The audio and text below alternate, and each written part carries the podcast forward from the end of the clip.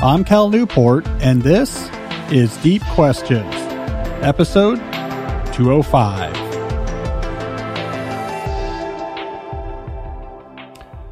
I'm here in my Deep Work HQ. I'm by myself, no Jesse.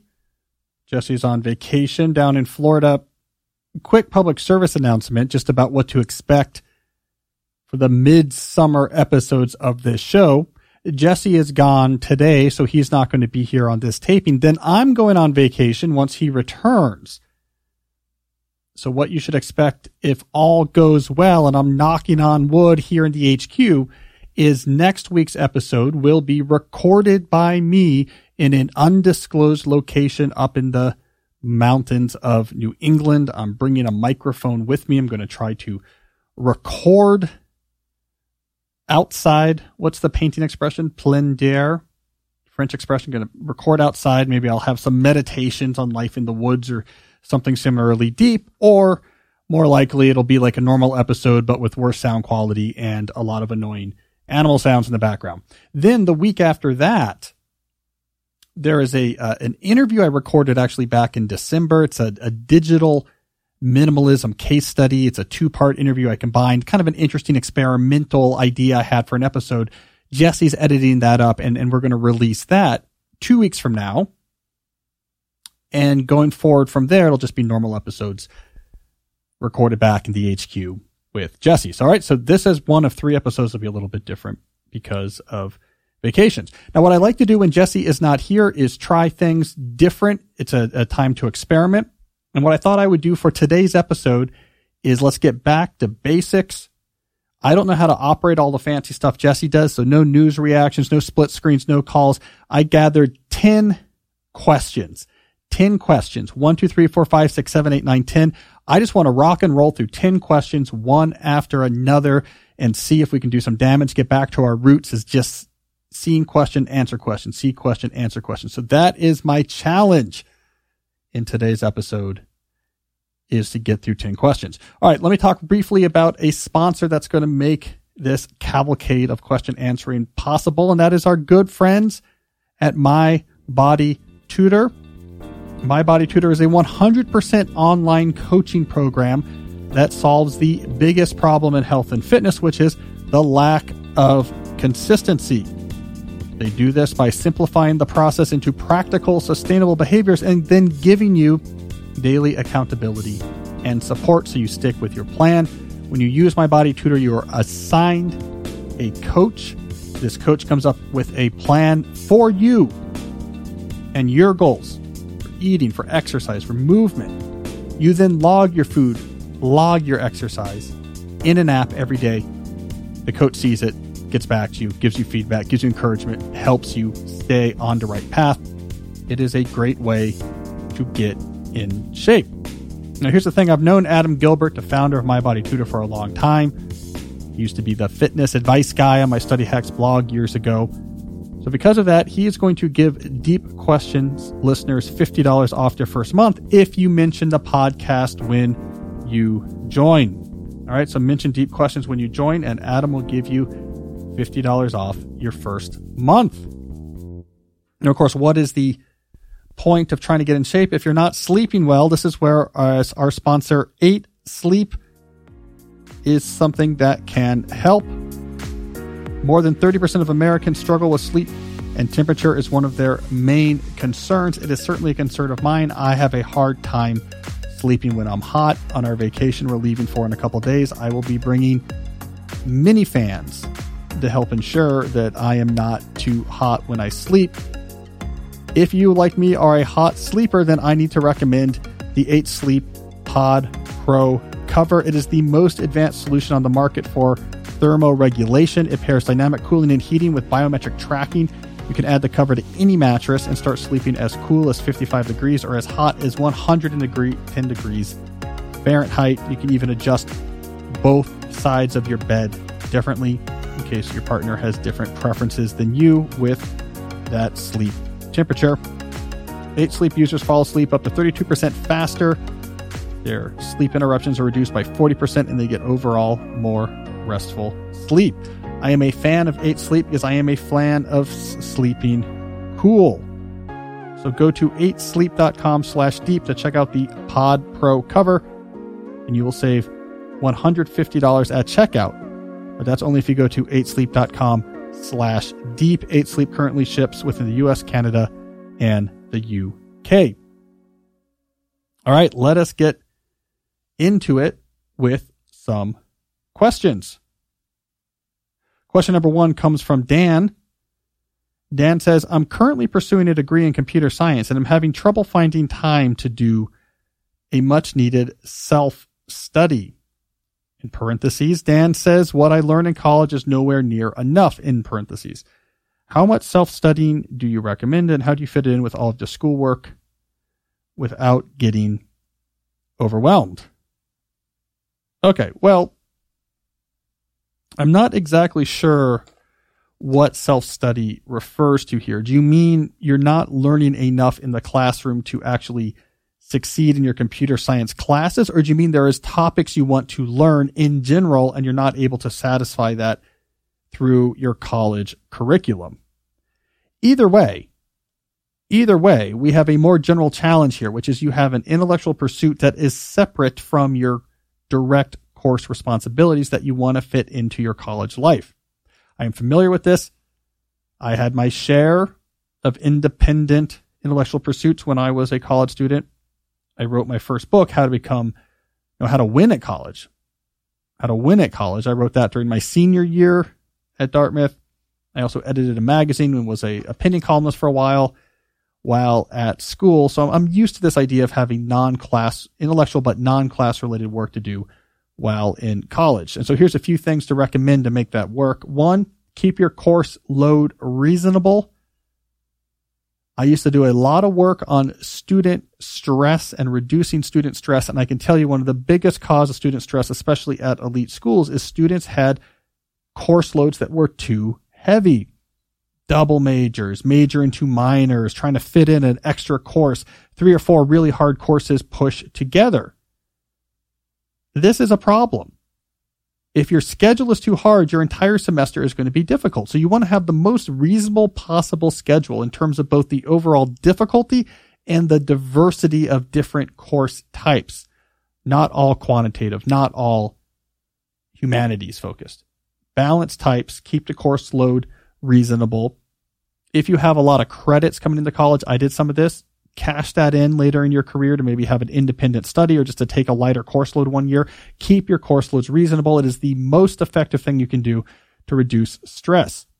I think students get what I used to call heart attack semesters on my study hacks blog back in the day. They would get into these hard scheduling situations either because they weren't paying attention. When they're setting up their schedule, they're just trying to solve problems. Well, I need this requirement and that. Why don't I get this out of my way? That sounds interesting. They're just not paying attention to the impact of their choices, or they are laboring under the delusion that the harder their schedule, somehow the more impressive that will make them. A lot of college students labor under this delusion that there is a college admission style committee in their future that's going to look at their schedule and say, how many things did Dan do? How hard was Dan's schedule to figure out whether or not to let them in? That doesn't happen after college. That's not the way job interviews work. That's not the way you move to the professional world. No one cares that you're sophomore fall semester was really difficult. No one will even notice. You suffer that pain, you get very few benefits for it. So make your course load easier, Dan, if you want to do extra work. If you're doing extra work, treat it like a major extracurricular, meaning don't have many other major extracurricular pursuits. This should be one of them. Don't be trying to edit a magazine and writing for the paper and being a part of the dance team and do major self study. You actually have to treat it with respect. If it's one of the things you're working on, don't put too many other extracurriculars onto your schedule. And finally, leverage autopilot schedules. Big piece of advice I give to college students for every work that happens regularly. I always have this reading assignment in this English class. I always have a weekly problem set in this computer science class. For work that happens regularly, figure out when and where each week that work gets done. This day, this time, then this location. That's when I do the first half of my reading. This day, this time, this location. That's when I do the second half. My problem set, I always do one hour right after the class when it's assigned. I go to the library right next to the classroom. and I prep it. I go through the problems. I see which ones I know how to solve, which ones look hard. Then I have a meeting with my problem set group. We always do that the next night at seven here in the study room that we have a reservation for. And then I have a two hour block I always put together the next morning to clean up what we did and write it up. Whatever. These are sample schedules, but it's the same time, same day, same places. It's an autopilot schedule because it makes you not have to actually think and make decisions about when and where you're going to work. Should I work now? What should I work on today? It's all made automatic. Automat, so autopilot schedule your schoolwork, add the self studying to the autopilot schedule. That is how I wrote How to Win at College my senior year. 90 minutes, first thing in the morning. Everyone was still asleep. I remember the Wheeler apartments for Dartmouth people. I was in the Wheeler apartments with a couple buddies of mine. Hat tip to John. Uh, who else was in that apartment? Lee, maybe hat tip to Lee. I don't quite remember everyone who was there, but I had a, a, a room with a radiator that would spit hot water into the air because this was very old heating technology. And there was one of those old fashioned, over polished, varnished, indestructible college desks in the room. I would get up, go to the desk, and I would write 90 minutes, weekday mornings, repeat. And the book was written. All right, Dan. So I used your question as an excuse to go broader to some of my more general thoughts about getting through college. All right, we got a next question here from Sam. Sam, who doesn't seem too happy with me, says, Isn't it a bit too selfish and myopic to make it so difficult for others to reach you and make them work with you on your terms while disregarding others' needs? Uh, Sam, I don't have time to answer your question right now. What I need you to do is uh, engrave it if you could. I'm talking about four by two by one inch pine, preferably. Engrave it in that, and I want you to mail it to me. Uh, and if you can mail it to me, it needs to get here on a Wednesday. Then maybe I will answer your request. The answer though is going to come three to six months later. It will be via Carrier Pigeon. Did I just mix those up? carrier pigeon. I said Perrier pigeon. Ugh, when Jesse's not here, I get a little punchy. All right, Sam, I'm being facetious there. Um, your question has two interpretations. So I don't know if you're talking about it being selfish, myopic, to be hard to reach as, let's say, public facing media figure. So thinking about the way people reach me as an author, podcaster, etc. Or are you referring to some of the rules and things I talk about in books like Deep Work and a world without email about being more careful about communication protocols as just an individual someone who's more careful about how do they communicate with their colleagues or their friends etc to prevent their life being constant context shifts and distractions so these are two different areas you could be referring to being hard to reach as a media figure or as an individual both are interesting so let's cover both let's start with media figure i am hard to reach as a media figure i'm not on social media. So you can't throw messages my way. I don't have general purpose email addresses.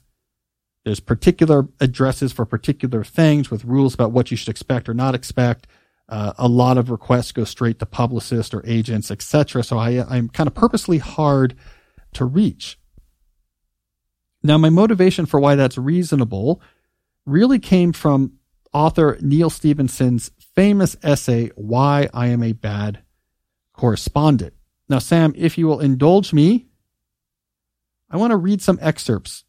I'm going to read some excerpts from this essay and then give you my, my personal take on, on how I put this into action in my own life. So here's what Neal says, and I'm, I'm skipping things. So these are just parts of his essay. Writers who do not make themselves totally available to everyone all the time are frequently tagged with the recluse label.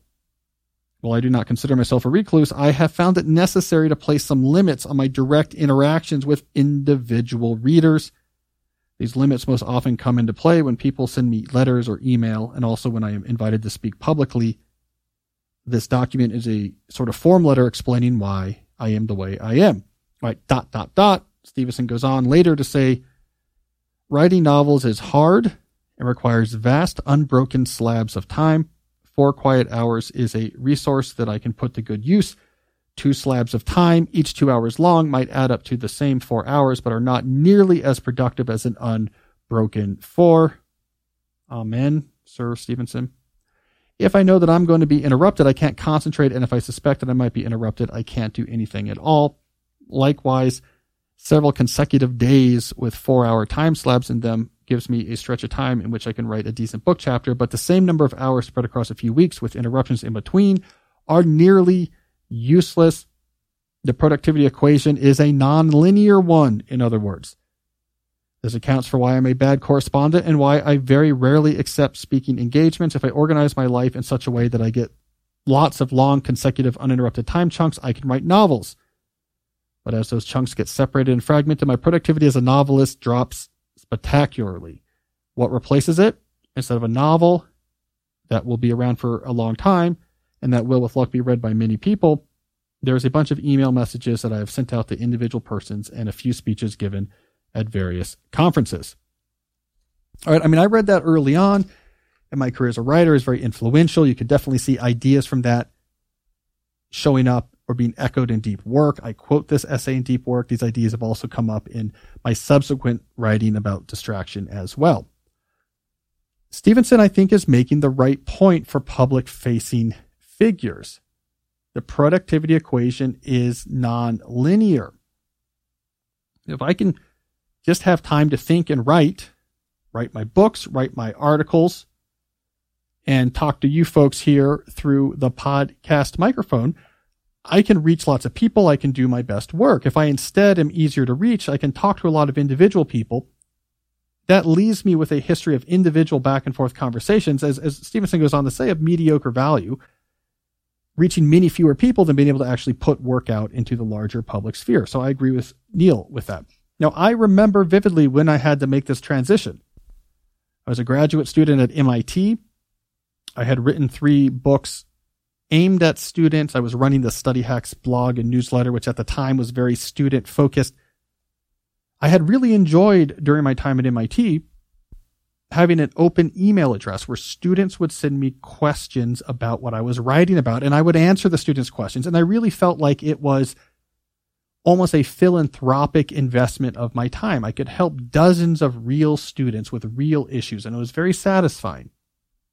And there was a selfish component to it as well because I would learn from these questions what was really affecting people, what was really going on. It was my intelligence network into the life of students, and it would evolve what I wrote about.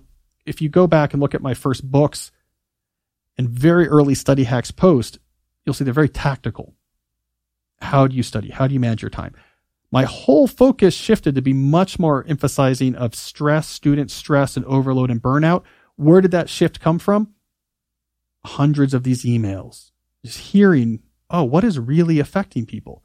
What these elite schools, it's not just that their time management system needs a tune up.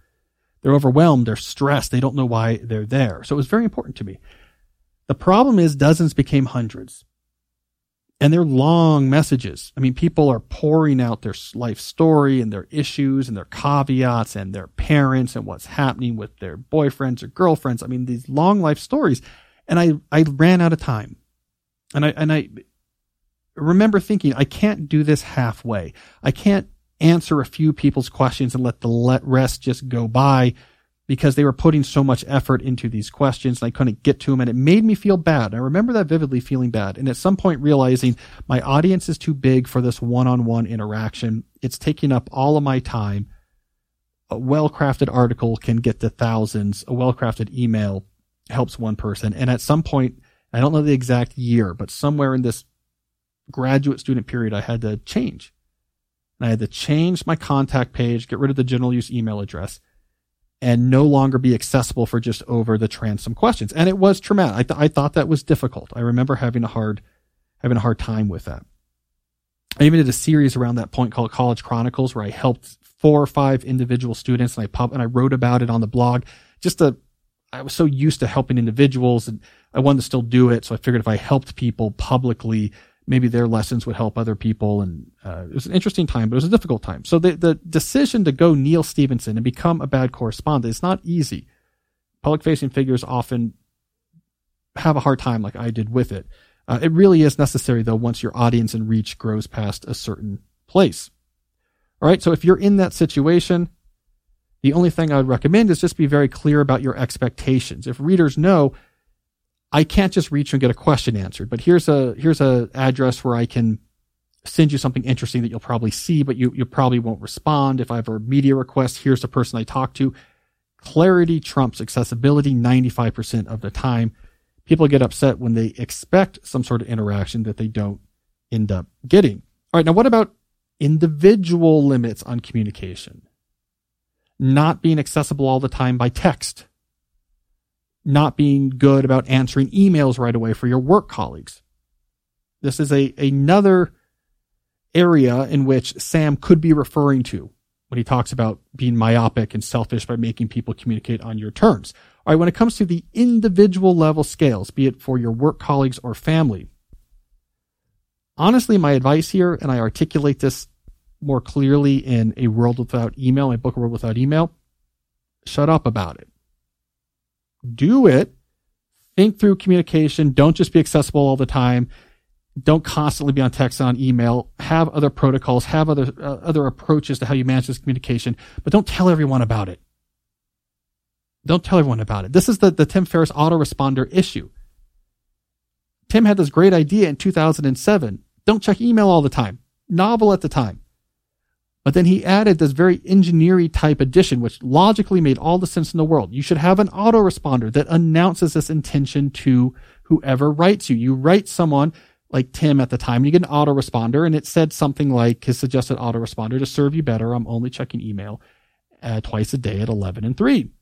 If you need me in between there, call my number. To an engineer's mind, that makes complete sense. So why not explain to people so they, they know, oh, I won't hear back from Tim till 3. The audience at South by Southwest 2007 who heard him give that example thought it made complete sense. They're a bunch of engineers. Here's the problem. In the real world, when you get that autoresponder, you say, that guy is annoying. And you can't even really put your finger on it, but it's violating some sort of dyadic tribal paleolithic evolved communication standard, but it just annoyed people. And it turned out it's better just check your email twice a day. You don't have to make a thing about it. You tell someone what you're doing. You're giving a location for friction to be generated. Well, why are you doing that twice a day? I don't know about twice a day. What if I need, no, no, no that's not good. That's not going to fly. What if I need you at noon? I don't like this at all. Don't announce what you're doing at the individual scale. It just gives sites for friction to generate. Just do it. Apologize if you need to. Same thing with your family and text messaging.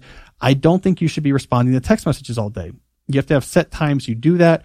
You need to accompany that with office hours. Don't call them office hours. Your, your, your family will think you're a weirdo or a fink. But, you know, say, hey, by the way, I'm always available at five to six when I'm commuting home. So like just, you can always call me then I'll, I'll, see what's going on. Or I always have my phone open on, you know, lunch at 12, whatever. Like they, they have set times they know. Or when I'm coming back, I, I drop the kids off at the bus stop. So the, that's very consistent. And so from eight to 820, I'm walking back. Just call me then. So you, you have these implicit office hours and Im, or explicit office hours and implicit times you check and then just do that. And like people might complain some, oh, I couldn't hear from you, but you're like, oh, sorry, I just saw this now. What are they going to say? Unacceptable. You should have saw this earlier. They don't care. They, they saw, oh, okay, great. Here's my question. So on the individual scale, you do not announce what you're up to. You just do it and apologize if you have to. I know this happened with my, a contractor I was working with recently. Um, the emails were coming, you know, I don't, I check emails once a day at most in summer and so that we, we kept getting in situations where maybe she would send an email at 4 p.m. and I'd already checked the email for that day, maybe at 3. And then the next day at 11 a.m., she'd send another email like, Hey, did you get this? What's going on? And I hadn't checked the email yet that day because I write in the morning. And you know what? I, I, finally just apologized and sent a letter. Like, you know, in, in my summer schedule as a professor is I'm, I'm usually checking things once a day. Um, so don't expect more than it, it could be 24 hours, right? just depending on when I do the check. It doesn't mean I don't see it. That's just how I do it. But if it's more urgent, um, like a time sensitive thing, you can text me. And if there's something that really needs a lot of back and forth, because I'm not on email all day, let's not do back and forth on email. We can set up if we need a couple standing sort of office hour times. You can always call me if, if we think there's going to be a lot of work that needs four or five back and forths because that, you can't spread out four or five back and forths over four or five days. So you're like, yeah, great. And The problem solved, right? I didn't have to uh, make a big lecture about it up front, but when it became an issue, I gave a little explanation. Everyone was happy. All right. So that's all I would say. If you're a public facing media figure, eventually you can't be very accessible. Be very clear about that. People understand, or if they don't understand, there's others who do to replace them. And it comes to your individual life, don't make a big deal about it. Just do what's best for you and apologize only if pushed into it. All right. Doing well here. You know what I didn't do? I didn't number my questions. I know we have 10, but I should have numbered them because now I don't know where we are. Oh well, let's just roll on. Larry has the next one. Larry says, Hi, Professor Newport. I loved your book. So good they can't ignore you. But it seems to me that only a small minority of people can possess rare and valuable skills at any given time. Does this mean only a minority of people can succeed in achieving the ideal laid out in your book? If not, what would a world where most people are so good they can't be ignored look like? Thank you very much for your time. Good question, Larry. It allows me to clarify something. Yes, the big idea in my 2012 book, Be So Good They Can't Ignore You, is that you should build what I called rare and valuable skills. Use those as leverage then to take control over your career, move it towards things that resonate and away from things that don't. More, uh, more recently, I might talk about that as use that leverage to get closer to your ideal lifestyle. Same idea.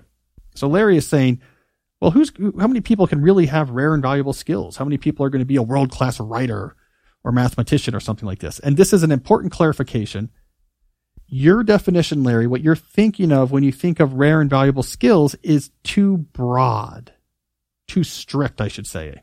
When you're thinking rare and valuable skills, you're thinking at large scales of computa- compu- uh, competition rather that you're the best.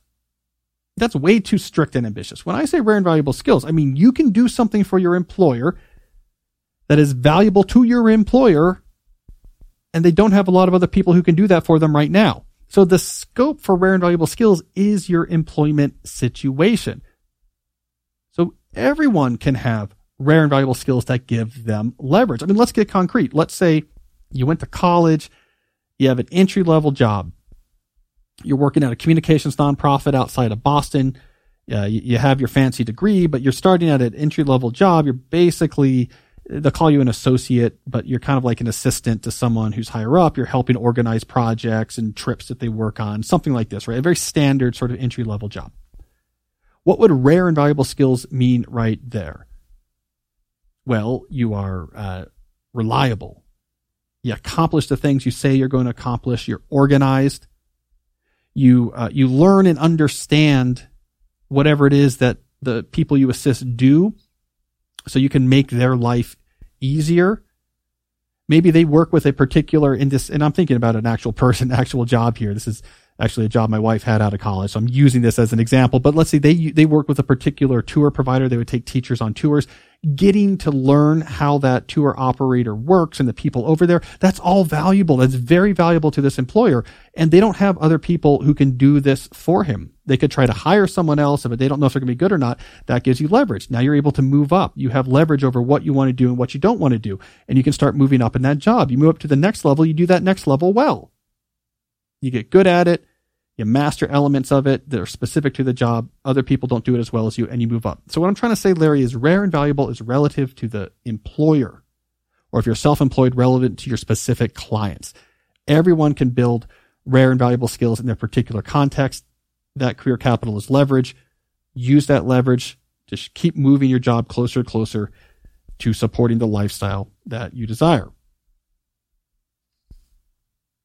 All right, what do we got here? Matt Matt says you've argued about not basing your career decisions on passions. But what about one's temperament, specifically under the big five personality model? If one is low in conscientiousness or particularly high in openness, how should that be considered to avoid getting into an ill suited role? All right, so I put this back to back with Larry's question because they're both dealing with careers and they're both dealing with ideas for my book, So Good They Can't Ignore You.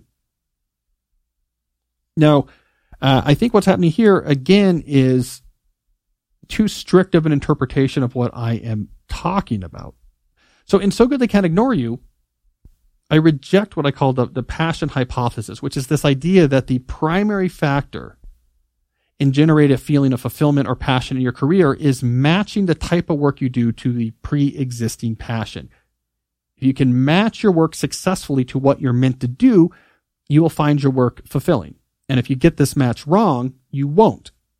That was a dominant hypothesis when I was writing So Good They Can't Ignore You. It is a dominant hypothesis today, though I would say not as strong now as it was back then.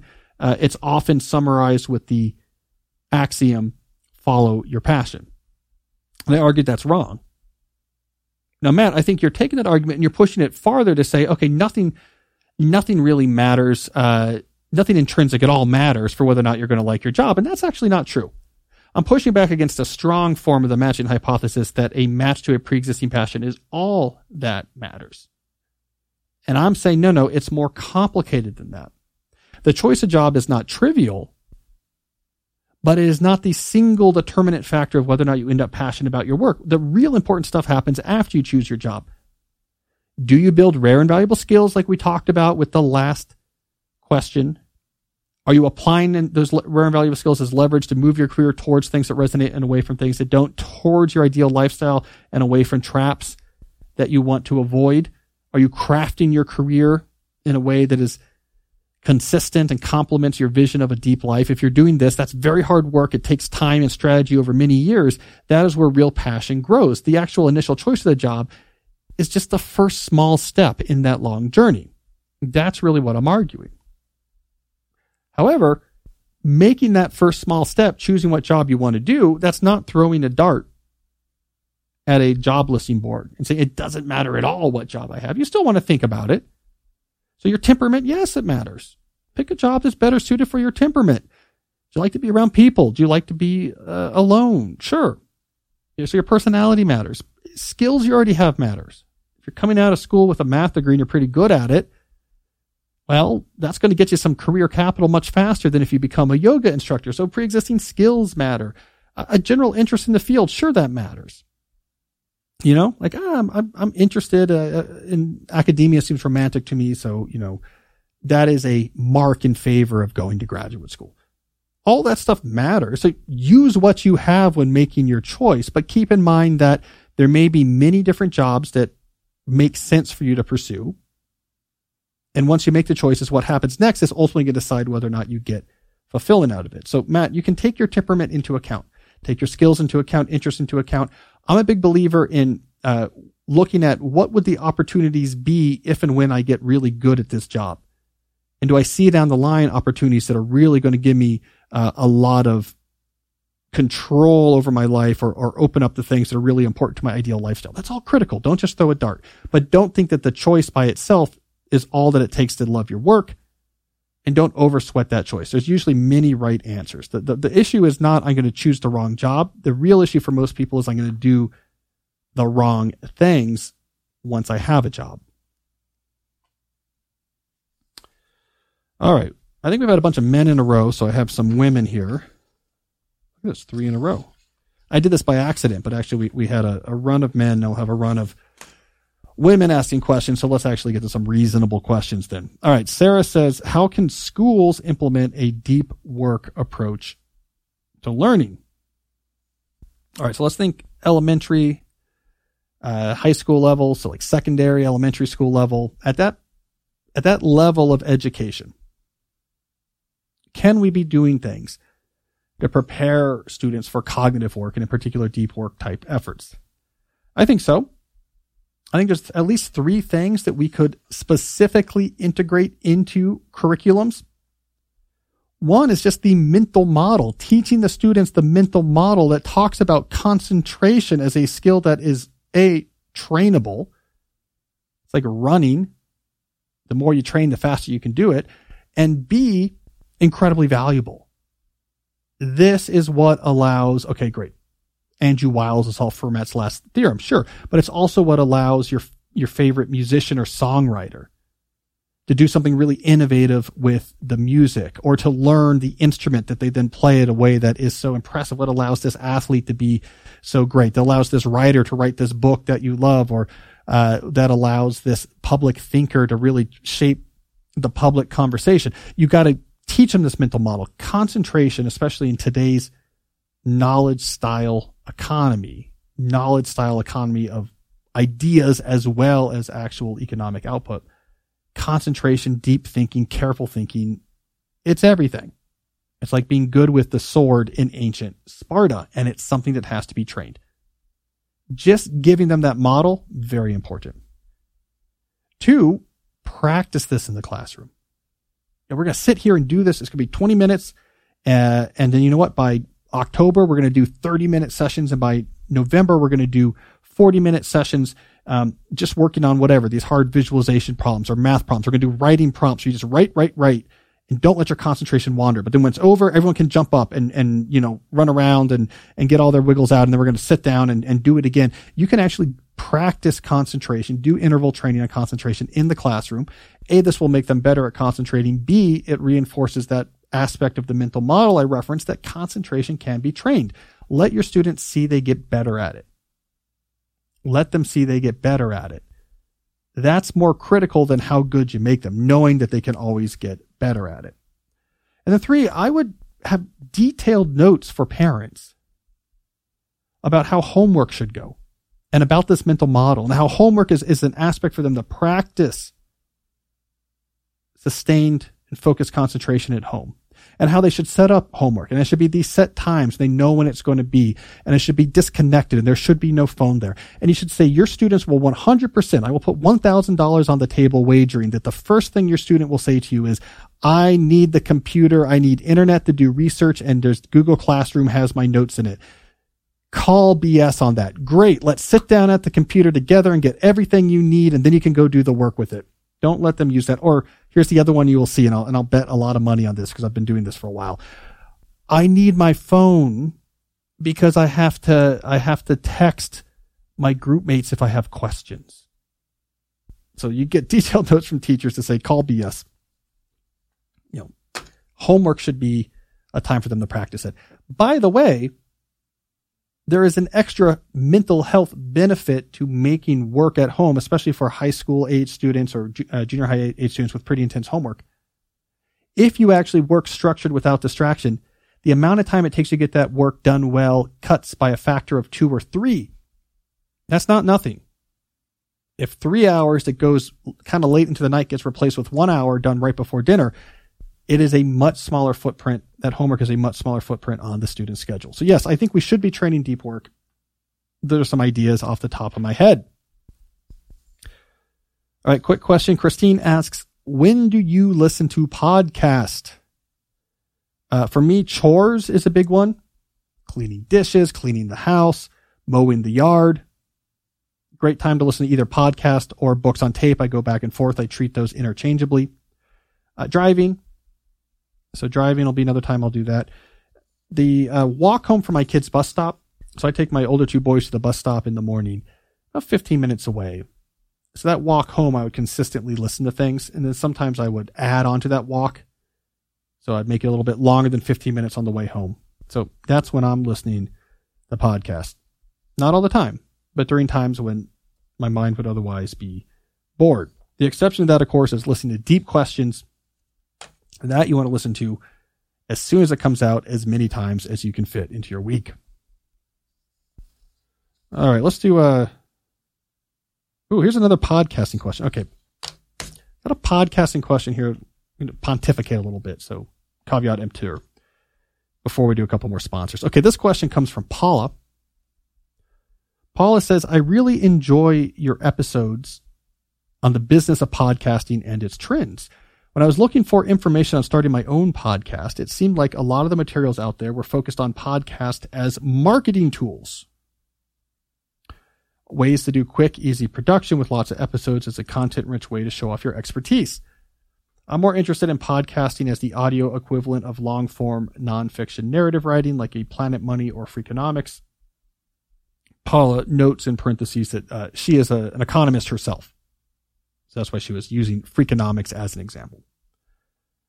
Paula goes on to say, I see the value in all these formats, but if the low barrier to start promotional style podcasts fill the directories, does that turn off the potential audience to other styles? Do they step into the podcast world, get overwhelmed, see a lot of styles they don't like and that feel very amateur and leave?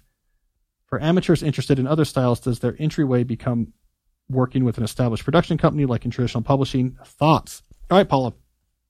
I love uh, pontificating on podcasting as a business. I have a few thoughts here. Number one, no, I don't think the proliferation of these sort of low quality checklist productivity style marketing podcasts is going to hurt other more serious attempts at podcasting. By checklist productivity, by the way, that's my that's my reference to the the, the genre of productivity that says uh, if you just have the right insider information, the right steps, and just go through and execute these steps, you can accomplish these big, really interesting things. Like you want to just work, uh, you want to triple your income and work a fraction of your time.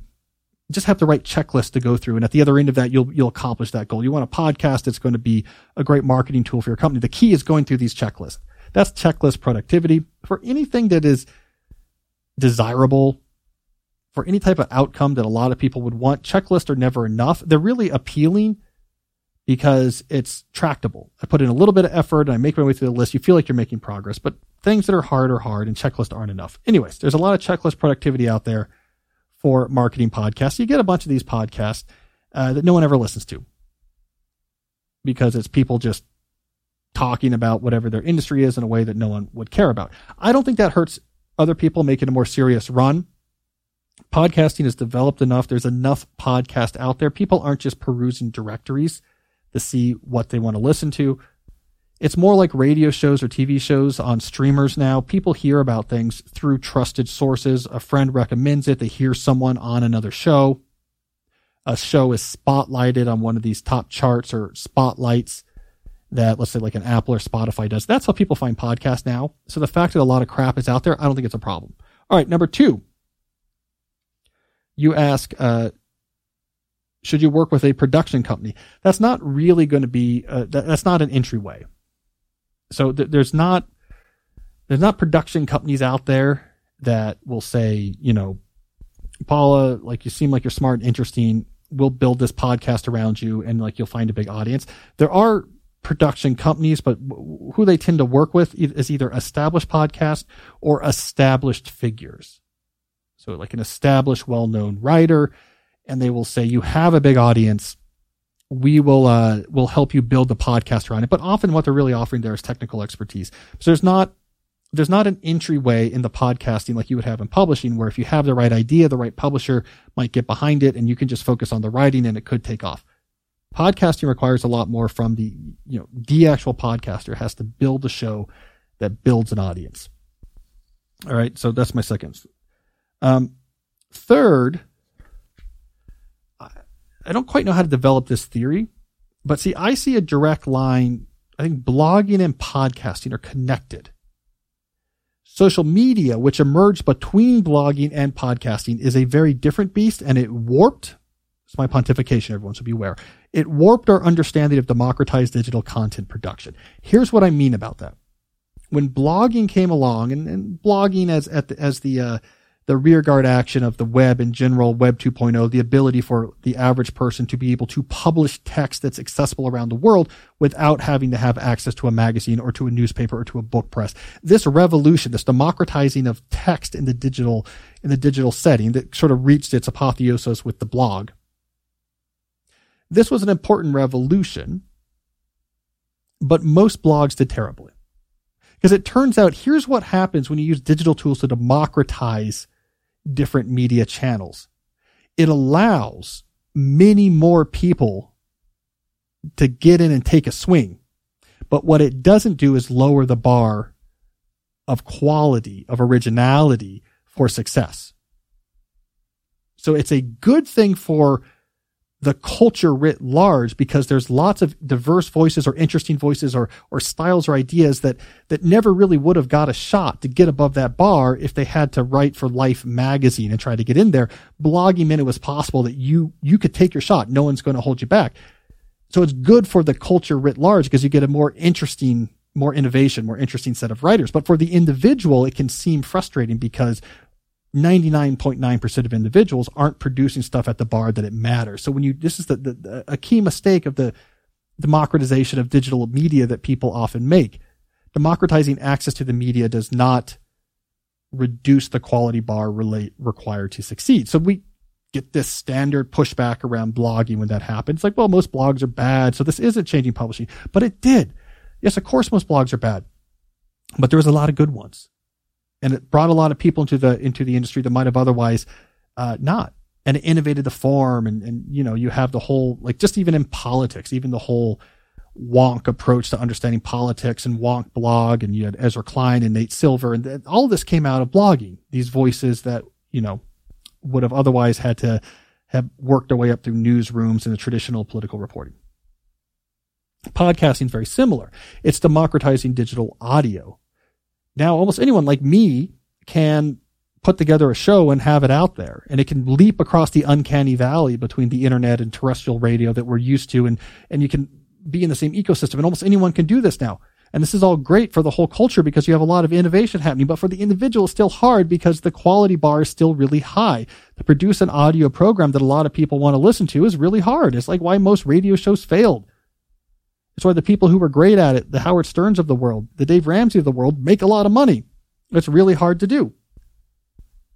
Now, why I talked about social media being a divergence is because social media warped our understanding of this democratization of digital media because it didn't just democratize access to various media. They played these weird algorithmic games with attention. And I talk about this some in deep work, a little bit in digital minimalism as well. But it had more of a, for lack of a better word, collectivist model of attention where it not just gave everyone access to publish. We had that before, but it gave everyone access to some attention. Now, it used to be in the early days of social media. Back when it was really based on the social graph, the way this unfolded was uh, you would post things and your friends would look at what you posted and they would give you comments on it and you would do the same for them. And now you can kind of post stuff and have, and you could have uh, attention. Hey, look, here's a picture. I went to the, the farm, or here's what I was up to today, or here's a little quip. And people give you attention. Hey, good work. Uh, that looks beautiful, or whatever. And if you had tried to post any of that on a blog, like no one would have come there wasn't a collectivization of attention there. That wasn't going to attract an audience. And if God forbid you had a newspaper column where you were just posting these observations, you know, the paper would have fired you on day two. But social media added this new artificial attention redistribution, which is really what people want is the attention. So it used to just be this implicit contract between friends. I'll post stuff, let's be honest, garbage. You'll post kind of garbage, but we'll all talk about each other's garbage and we'll all feel like we have an audience. Then things got more sophisticated. And by the time you get to something like TikTok, now you have just direct manipulation of attention redistribution where they will take something you post occasionally and show it to a lot of people so that from your perspective, you were getting these intermittent, hard to predict giant burst of reinforcement that make you feel like, my God, like that really took off. Maybe I'm really close to breaking out. When I was uh, riding at Bevco yesterday, at the coffee shop near where I record this podcast, there was a two Gen Zers on, I it might have been a date. I don't know. It sounded like a date, like a first date. And they were just going back and forth about TikTok and like, well, I had this one video and, you know, it had these views and da, da, da. that's just pure manipulation of attention. So now it used to be an implicit contract between friends on sharing a network and now just the algorithms do it itself.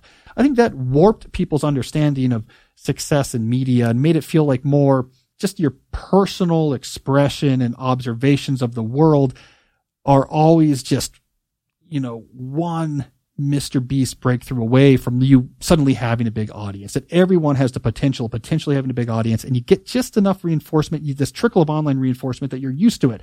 And then you go back to the non-manipulated, pitiless media world of podcasting, just like blogs were before it, and just like traditional media was before that, and it's crickets.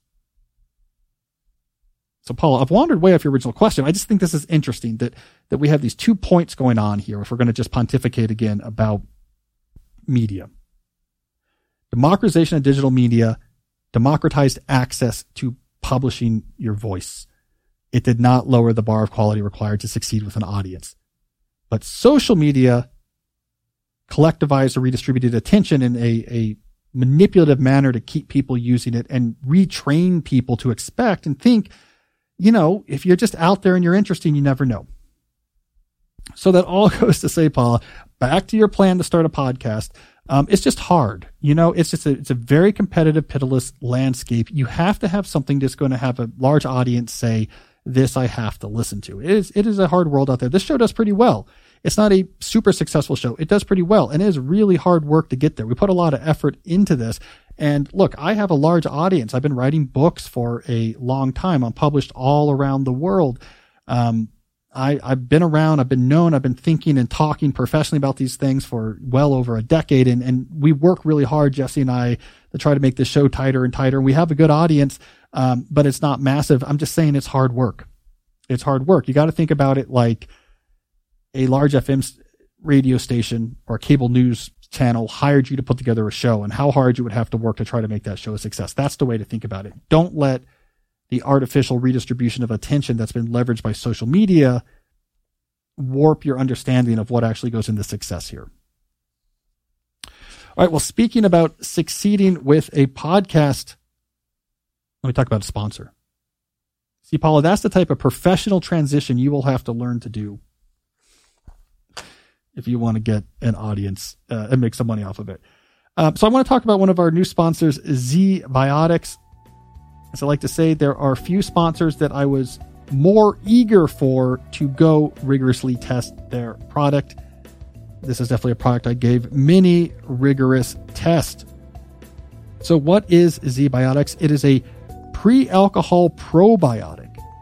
Indeed, it is the world's first genetically engineered probiotic. It was invented by scientists to tackle rough mornings after drinking. So here's how it worked. Uh, when you drink, alcohol gets converted into a toxic byproduct in your gut.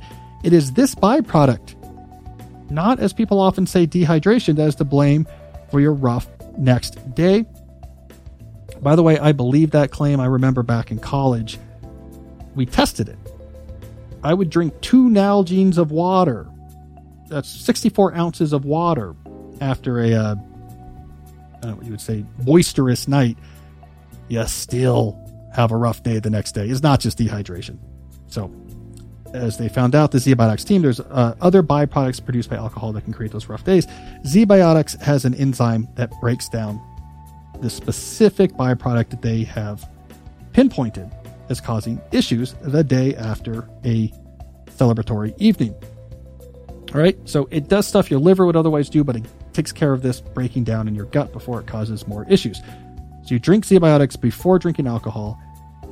You drink responsibly, get a good night's sleep, and you will feel your best the next day. Very clever idea. Very clever idea. I just read Jurassic Park.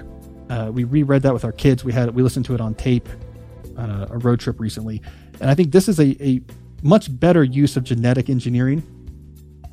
Instead of putting all that know-how know-how about genetic engineering to bring back dinosaurs from extinction, leading to many gruesome deaths. Instead, and we can thank the heavens for this, we put that attention instead into something much cooler and much safer, which is helping to prevent rough days after alcohol consumption. Um, so give ZBiotics a try for yourself. Go to zbiotics.com slash cal to get 15% off your first order when you use cal at checkout. ZBiotics is backed with 100% money back guarantee, so if you're unsatisfied for any reason, they'll refund your money. No questions asked. Remember to head to zbiotics.com slash cal and use that code cal at checkout for 15% off.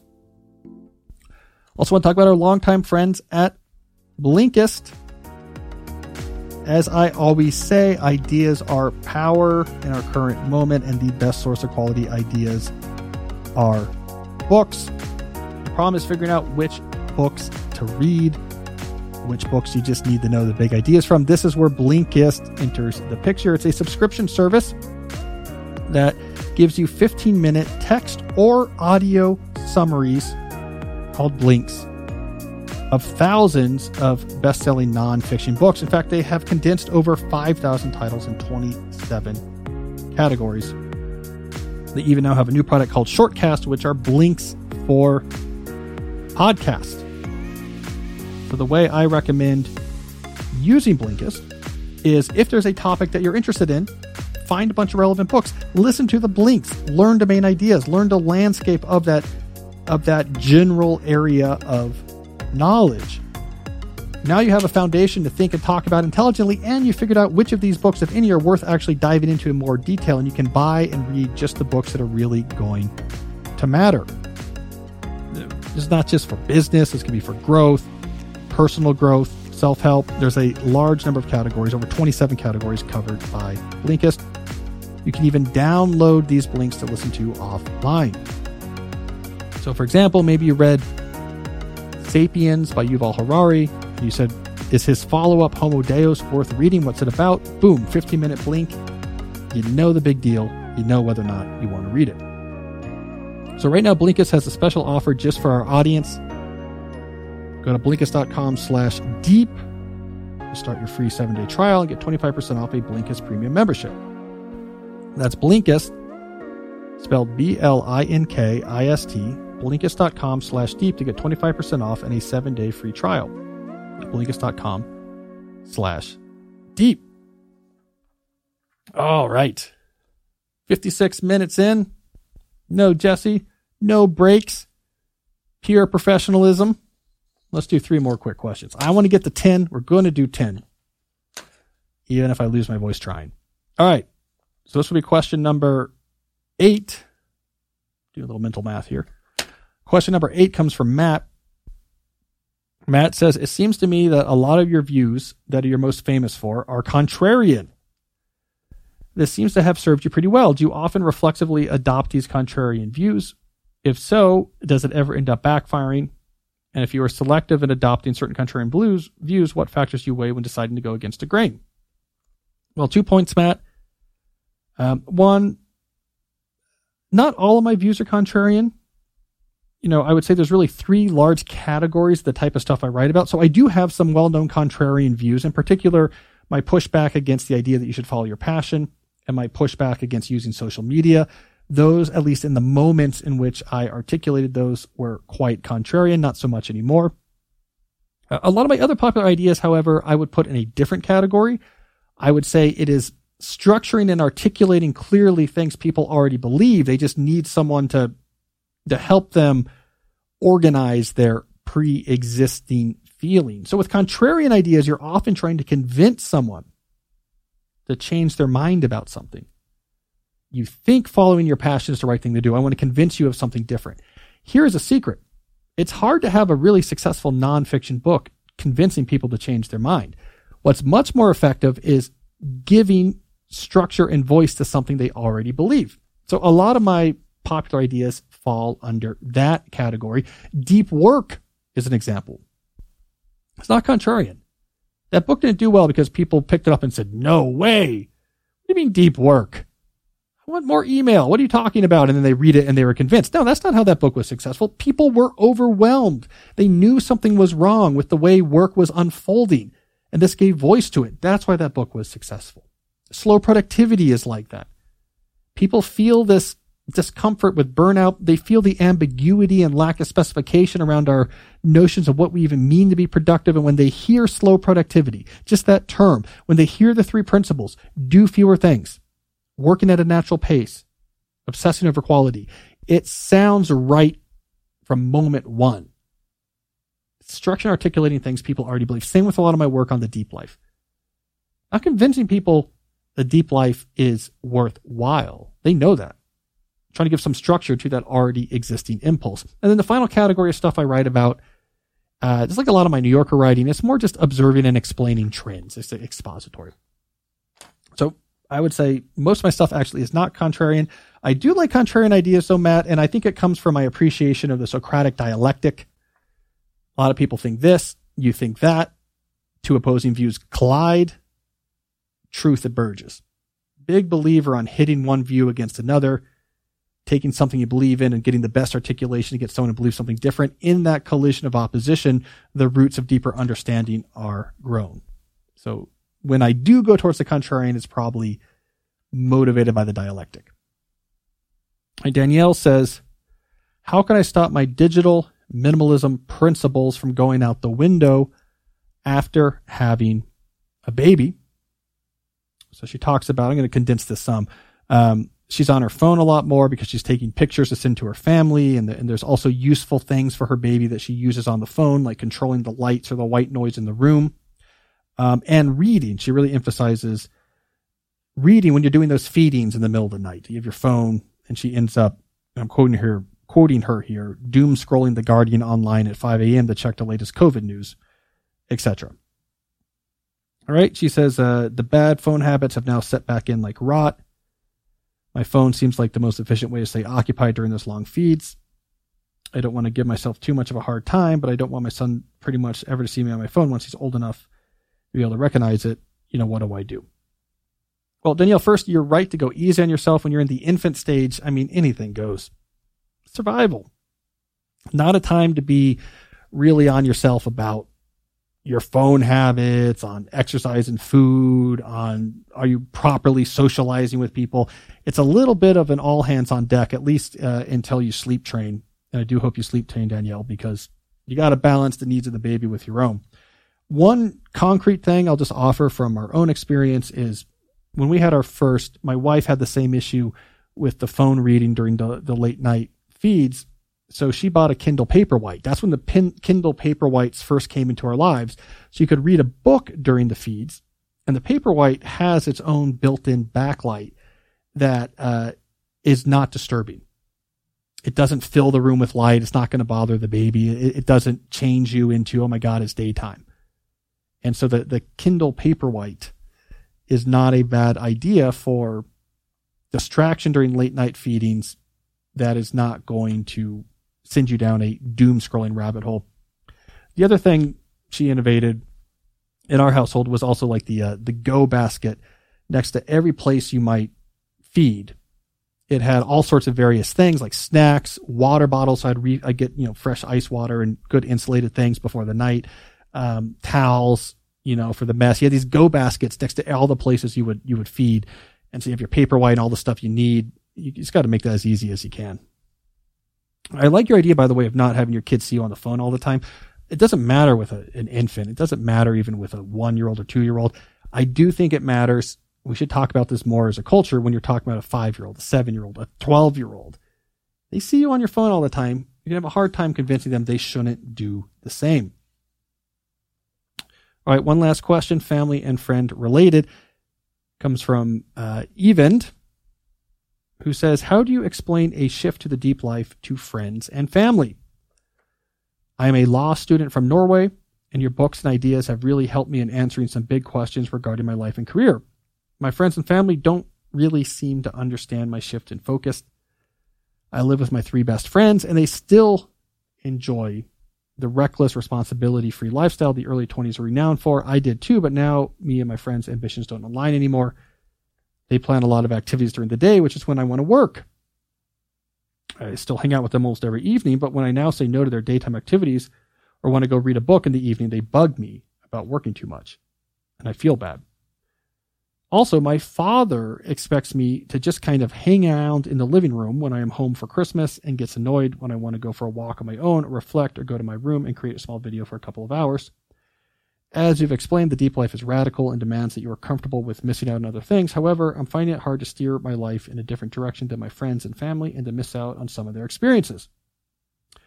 Well, I think you're, you're going through a, a well known developmental phrase right now.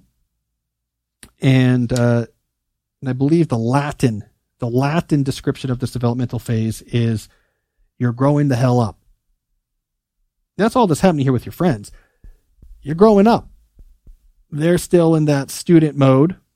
You are transitioning to more of an adult mode where your identity is now largely separated from a group dynamic and is much more individuated. You have autonomy over your time as well as responsibility. Now it's kind of up to me to, to take care of myself and make money and pay the bills. There's with responsibility, but you also have autonomy. Socializing becomes more something that is compartmentalized. I want to spend time with you. Let's make a time to do this. We're going to work out together. We're going to go to a movie together, but it becomes a much more scheduled, less of this sort of background ongoing hum that you would see in a group dynamic. You're becoming an adult. And this happens at different times for different people. just watch any Judd Apatow movie from 15 years ago, and you will see for some people it comes kind of late. Other people, they get there earlier. You basically are the knocked up character after Katherine Heigl has the baby, not before. That's sort of what's happening here. And I think it's good. Everyone goes through this. You're just starting to go through it now. You got to uh, focus on work, get a job with opportunities, be so good they can't ignore you, build rare and valuable skills, build up a little bit more income, have your own place, some more responsibility, gain some more sense of efficacy. That's just the standard stuff of growing up in your 20s. Your relationship with your cha- friends are going to change. Some of those friends are going to go away as you find more adult friends. Some of those friends will grow up and remain your friends. That's just all natural. Your relationship with your family is going to change. As you become more of an adult, it's not a father son relationship. It, becomes more of a peer relationship. And then you realize, you know, if I'm home for a few days for Christmas, you know, I'm here to be around him and socialize with my family. Uh, I can do my deep work structured reflection on my own time. And maybe I cut my trip a little bit shorter, but what if I'm there? Maybe I want to be there for what does this guy need? Right now, suddenly it's a different relationship. You're interacting with peers. You're actually thinking, what does this person need from me? It's more maturity. Anyways, it's all great. I love being an adult. I, I was, I was an adult early. I was impatient. I was about halfway through college where I was ready to be on my own and, and doing this type of thing. So it's good what you're going through. Live on your own, start building your own way in the world. Let the ideas of the deep life structure this pursuit from day one. That will keep you on the right track. But as you move farther down this track with structure to your forward momentum, life is going to get deeper and more interesting. So you're just starting event and it's going to get deeper and deeper. And yeah, it's painful at first. Your friends aren't there. They'll get there but you're going to hell up, and I think that's a good thing. All right, everyone. 10 questions in one hour and six minutes. I feel good about it. One take, Tony, is what Jesse calls me, and that's what we did here. Just went for it and got it done. Thank you, everyone who sent in their questions. If you like what you heard, you will like what you see at youtube.com slash Cal Newport Media. Full episode and clips from the show can be found there. You'll also like what you read. Subscribe to my newsletter at calnewport.com for a weekly essay on these type of topics. I'll be next week from the woods. You don't hear from me. I was probably eaten by a bear. Send help. And until then, as always, stay deep.